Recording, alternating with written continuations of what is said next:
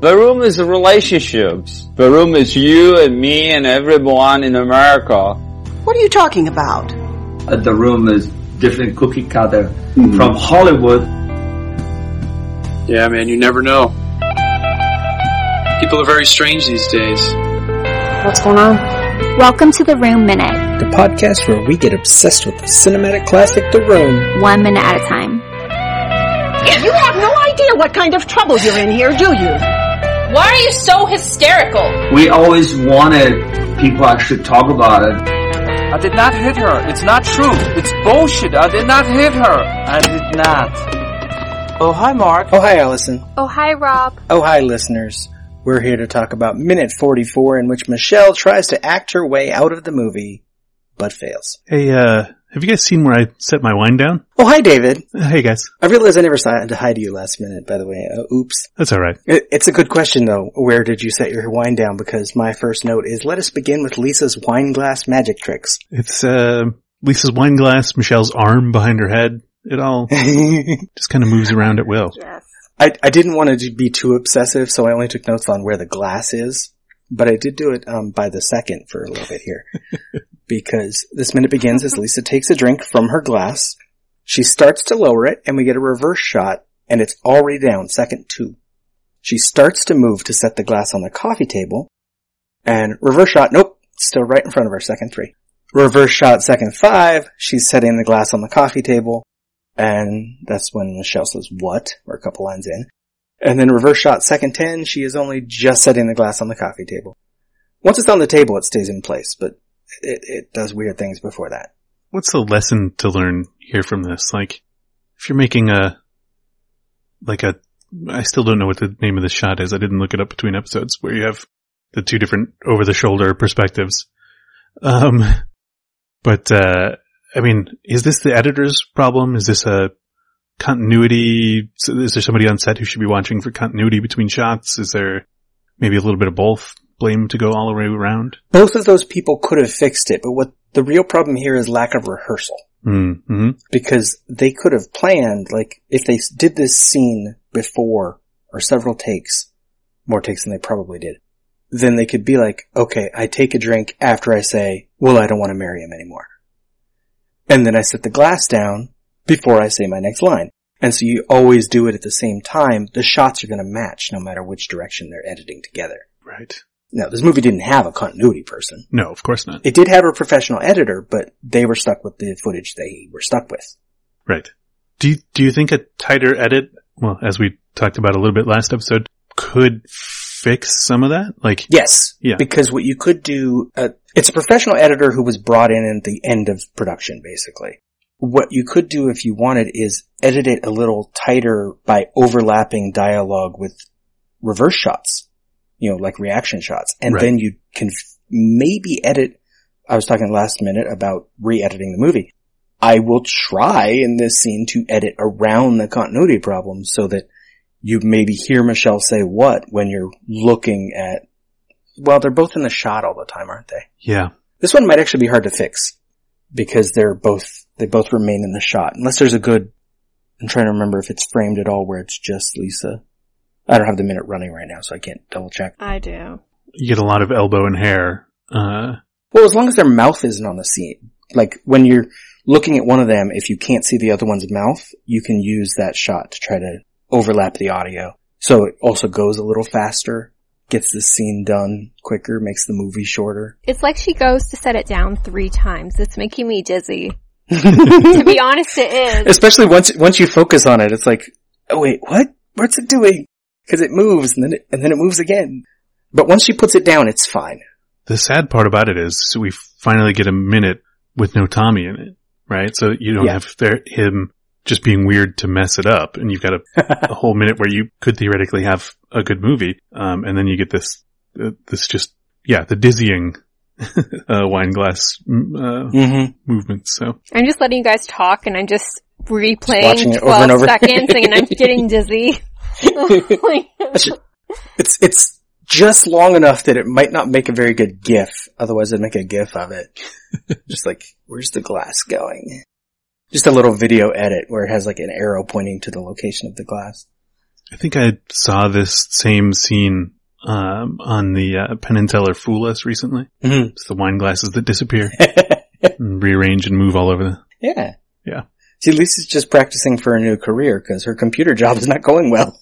She does have that sort of uh, trashy magician's assistant look going on today. So, no offense to our to our magician's assistant listeners. Meanwhile, while she's doing the magic tricks, she, she's covering up for the, the big reveal is that she tells Michelle, Well, I don't want to marry him anymore. and that should, that's huge. Uh, in, in the movie, Michelle just says, What? in the script, she says, what? I thought it was all planned. How is he in bed? Uh, th- this is, this is the script, yeah. It's a weird focus on things. Uh, in, it, but then that makes Lisa's answer different because she says, Johnny's okay. But I found somebody else. Oh, which in response to how is he in bed actually makes sense. yeah, that does make more sense. Which, okay, okay. And then Michelle, because she's not going to tell her to call the cops or report it or anything, in the script says, what? And you're planning a birthday party for Johnny? And Lisa says, why not? He doesn't know anything about it. Pretty good, huh? And then we get back to Michelle's line that's in the film where she says, Lisa, this isn't right. You're you're living with one guy and you're sleeping with another guy. in the script she says, doing sex with another. Robin Paris probably fixed that line herself. Because she's a human. Yeah. Yeah. She brought her own outfits to set. She did her own makeup because she saw how low a budget and how unprepared this production was. She knows people don't say they're doing sex with, with each other. Do you think her reaction to I don't want to marry him anymore is as big as the he hit me reaction? Um, it's pretty close, yeah. I mean, it's only a couple lines of dialogue apart. I mean, we, we, s- it's split across two minutes here. So we, we, Yeah. you know, we're not ABing them, I guess, but, uh, but yeah, it is pretty close. I mean, uh, that's sort of what I meant when she, she does her transition from, you know, concerned for her safety to full on gossip. So It almost could have been a lesser reaction because it's like, oh, you don't want to marry him. Well, yeah, he hit you. That's That okay. makes sense, So yeah. don't marry him. Everything's fixed. yeah, We found our solution. Yeah, she's like, it's like she has to have a reason to not want to marry him. Like, Yeah. just like spread this lie, you know? hmm But then the rest of the conversation, we get the, you know, the reason that Lisa, well, actually, I guess Lisa already didn't want to be with him. Yeah, she, That's why she was looking somewhere else. But now we get her current plan, which is to be with Mark. And gradually she tells Michelle who it is that she's sleeping with. His best friend. And he lives in this building. Which I love this description because potentially it could be Denny. oh. sure. I Like, didn't it's even his think best of friend that. who lives in the building. So He's- he's sleeping with- It could be anyone in this building, really, because Johnny is a great guy. He has so many best friends. yeah, everyone's his best friend. I saw the neighbors. Johnny is essentially that same character, and he's friends with everybody in the building. Am, am I equating uh, or conflating the um, some of the um, disaster artist bits with is is Johnny the landlord of this building? No, no. Okay, Phew, okay, That is his role in the TV show The Neighbors that he did after this. right. And he's, it's effectively, it's as if he's the same character and he's the landlord now instead of a banker. Which would have made more sense, because he's hard to take as a banker and as a landlord, I could believe it. Yeah, he's got a very um, Schneider from One Day at a Time feel. Yeah. Yeah. So he just shows up, he's bizarre. It's got a belt Like full of everyone. keys. Yep, that works. Yeah. Yeah, that's that was going to say that's you know one other good reason to not be friends with your landlord, but he's not the landlord, so it doesn't really matter. And Michelle, of course, figures it out though immediately. I can't believe you're telling me this. It's Mark, isn't it? And then, of course, Michelle, who is the greatest person here, other than Claudette, tells her, You know, you're just thinking about yourself. Somebody's gonna get hurt. which is absolutely what happens. Spoilers. Yeah, I mean, only one person really gets physically hurt, but yeah, Right, but many people get hurt. right, All of their lives are lesser at the end of the film. right, because the great helper is no longer present. Yeah, especially Johnny's life. He'll be fine. He's a vampire.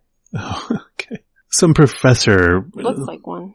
some mad scientist will, uh, will, you know, reanimate his corpse. Yeah. So it'll be fine. He looks like Dr. Frankenstein's monster a little bit. He's got the features for it. Yeah, just cut off the hair a bit. Paint him green. He already has a nice pallid hue that could be death. Yeah. So we, we do, Michelle does ask that question, Well, if you care so much for him, why cheat on him? but, and, and to Michelle, that's a great question, but to the audience, the great question is, you know, why frame him for hitting you? Yeah. Hmm. You know, if she's concerned enough about him to not confess her infidelity, I mean, this seems like it, uh, I don't know. Maybe it's a, a bit of, um, narcissism on her part, thinking Hmm, that, maybe. that, uh, her not being faithful is going to be a bigger shock to him than him being, you know, whatever the consequences of him hating her might have been. Well, maybe that's what Lisa's doing is she's experimenting with how does she reveal this information. She told her mother that he hit her and her mother didn't care. Then she told Michelle that she got a reaction. She's like, okay, I'm going to test out this next bit too. I'm also cheating on him.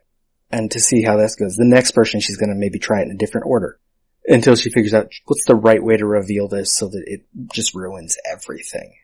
I feel like I'm sitting on an atomic bomb waiting for it to go off. Yeah. Except I don't think she has a plan. But she has a goal. Yeah, she has a goal, but th- does that make her a worse person or a better person that she's just kind of making this up as she goes? Um, Yeah. I mean, is this a first degree or a third degree, right? Yeah. I don't know. Doesn't make her look like a good person.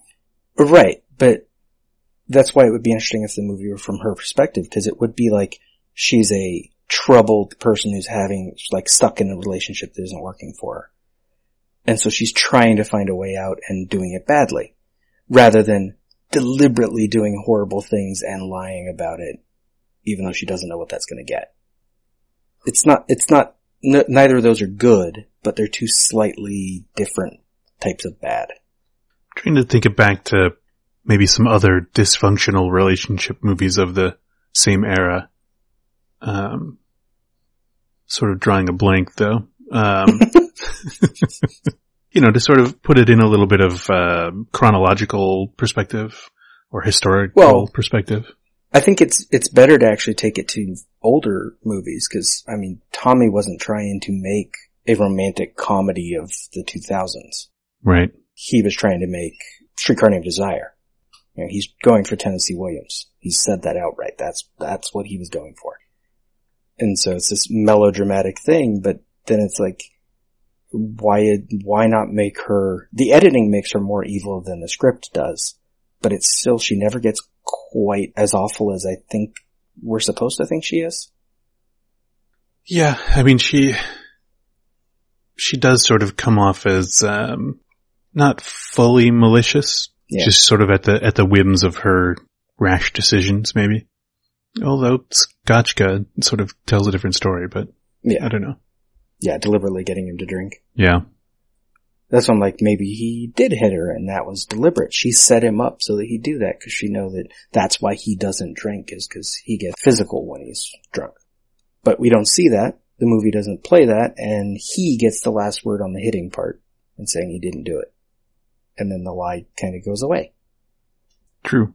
It's um it does seem like a a I I mean I don't know what Lisa was expecting to happen out of that, but it does seem pretty low stakes. Especially at this point because she's not with Mark. She's not calling the police on Johnny. And so it's, we don't, I don't even think we even know what the stakes are yet. Hmm. Yeah. which is where it gets into like melodrama versus drama is that the stakes are just emotional for these people. So, do we think Lisa's problem is just that she's, I mean, is all of this just that she has finally realized how weird Johnny is and she wants out? And this is all her inventing things, or does she really have undeniable feelings for Mark? Well, it, part of that, it- I'd say both, but part of it also comes down to what we've talked about several times is the age of the characters. Because Lisa, Michelle, and Mike are supposed to be friends. Mike is a college student. He has textbooks. So they're supposed to be somewhat close to the age that Juliet Daniel was when she was playing this role, which she was about to turn 21. If she's been together with Johnny for five or seven years, this is like the only relationship she's really had. Right, as an as an adult, yeah. And it took her this many years. It's like the seven year itch. Though that's usually applied to men, I think, and this is her getting tired. Right, as marriage is coming up. Right. It's the the cold feet of the realization of a full commitment instead of just It's, it's a sex reversal on the usual stereotype is when they're finally supposed to get married, usually it's the guy who runs and here's the woman. Mhm. The runaway bride would be the comparison, I guess, then, for movies. All right, I'll buy that. Now, we get a great cutoff again. This minute ends uh, after Lisa says, Look, I really don't know what to do. I love Mark. I don't have any more feelings for Johnny. and Michelle says, Oh, Johnny is so. and the minute cuts off for us. And in my notes, I'm like, so awesome. Probably. So what? a great guy. So Uh, generous, it's- so helpful, yeah. She could say anything. Yeah. We keep cutting off Michelle right as it's about to get good. Well, whose fault is that? Notes from a midnight screening. Notes from a midnight screening for this minute are fairly simple. A lot of screams every time Lisa talks because of her neck, and several theories around the theater as to what is in her neck. Uh, it's an alien. Trying to escape. It's the cancer, hmm or it's the naval sex baby. So Johnny is some sort of xenomorph naval fucker. Sorry, can I say that on here? I don't know.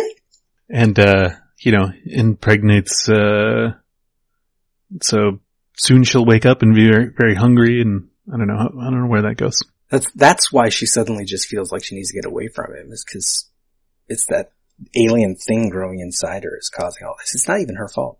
Right. It's probably brushing up against her pituitary gland, and Yeah.